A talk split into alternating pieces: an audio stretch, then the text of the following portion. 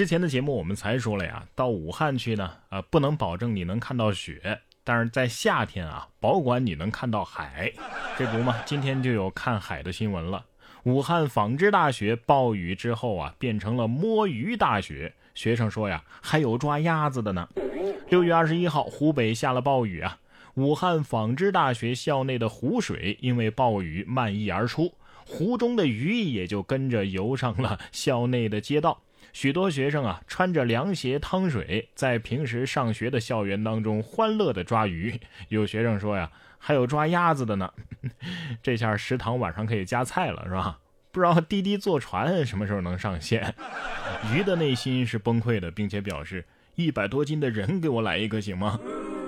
说到吃，最近啊，广州上演了国际吃辣条大赛，中国选手夺了冠军。这是二十三号的晚上，第七届国际麻辣王争霸赛在广州开幕，共有俄罗斯、巴西、捷克、埃及、中国等五个国家的五名选手参赛。来自中国山西的二十二岁大学生贾义杰，最终啊在三分钟之内吃下了三十七根辣条，呃，成功夺冠麻辣王。广州举行吃辣大赛，结果是一个山西人夺了冠军。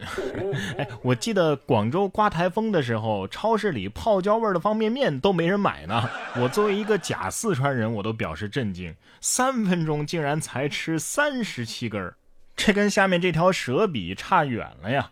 说蟒蛇呀，一口吞下五十斤重的牛犊，农户吓得直接报了警。六月二十一号，福建省仙游县的一个农户啊，怎么都找不到自己家啊刚出生不久的一头牛犊了，呃，所以怀疑被偷了。结果呀，在附近的田里发现了一条三米长的大蟒蛇，肚子啊胀得非常大，这里边啊应该就是丢失的牛犊了。农户报了警之后，消防赶到现场，用捕蛇夹将蛇头部给夹住，装进了麻袋，最终啊交给了林业局进行处置。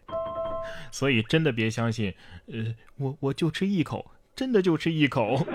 这条蛇想用实际行动告诉我们，一口真的可以吃成一个胖子。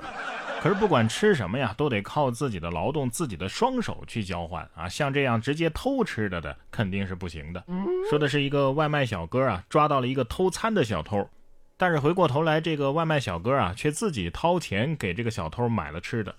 近日，广西柳州外卖哥罗海香的外卖经常被偷。有一次，罗海香啊将偷外卖的男子抓了个现行，并且报了警。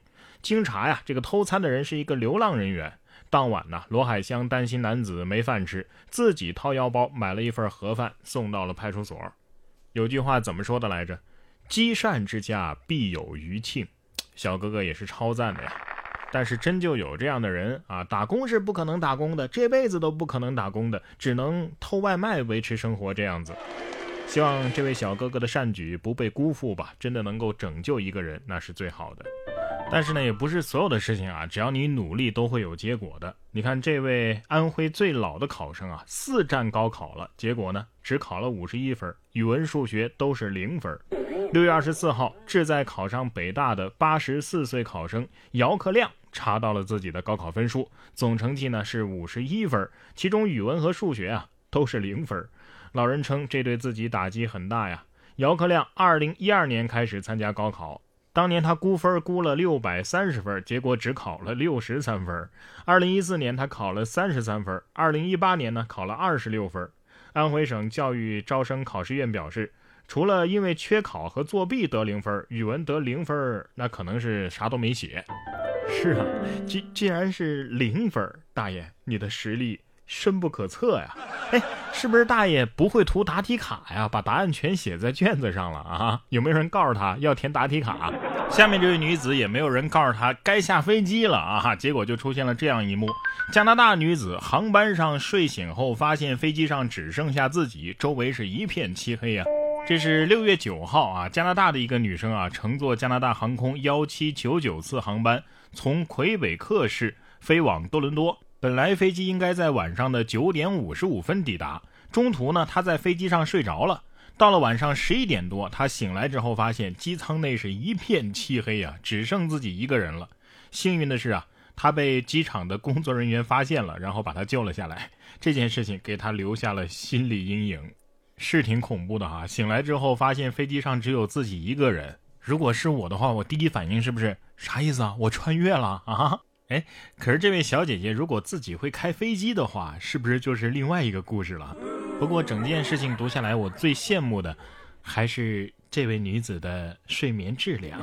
会开飞机的人呢不多，但是会开车的人现在是越来越多了。随之而来的问题啊也越来越多。说车牌被纸遮挡，司机坚称是风刮来的。交警一查呀，哎呦，还真是。近日，甘肃古浪交警在高速上拦下了一辆用纸遮挡号牌的车辆，司机坚称：“哎呀，这不是我弄的呀，这这风刮来的吧？”交警调取了行车轨迹之后，证实司机还真没说谎。该车行驶期间呢，并没有停车，也没有超速等违法行为，纸呢确实是被风吹到车牌上的。我要是交警的话，我第一反应也是不可能吧，风不可能刮这么好吧？然后风实力打脸，不，我可以。果然是离二零二零年只剩下五个月了啊！科技都这么发达了，连一张纸都有自己的想法了。下面这只狗狗肯定也有自己的想法，雪地转圈突然脚滑，一路前空翻，从山坡滚下。近日，一家荷兰媒体上传了一段主人带狗狗去滑雪的视频，在网络上疯传呢。可以看到，狗狗突然狡猾，一路火花带闪电的从山上滚了下来，下山的姿势是非同一般呐。我看了这个视频呢，这这简直就是无敌风火轮啊！耳边忍不住又想起了那首经典的背景音乐，《爱的魔力转圈圈》。我知道很多狗狗啊都喜欢转圈圈啊，但是还是第一次看到竖着转的。我严重怀疑是不是狗主人吼了它，叫它滚，然后狗子说滚就滚，下次再来滑雪我就是狗。你说像这样的狗主人算不算对狗的家暴啊？如果是在泰国的话，你在家里抽根烟都算是家暴。近日泰国政府啊出台了一项新的法规，在家里抽烟将被视作家暴罪，可能遭刑事检控以及需要戒烟。泰国妇女事务和家庭发展部主任称，在家中吸烟啊，可能对健康有害，所以实质上这就是对生活在同一个屋檐下其他人的一种暴力形式。这个法案呢，在八月二十号就要生效了，反正我觉得没毛病。而且那些在公共场合抽烟的，也应该算以危险方式危害公共安全罪，让这些不文明的烟民啊，每次点火的时候都感觉是在法律的边缘试探，让他们点烟的手微微的颤抖吧。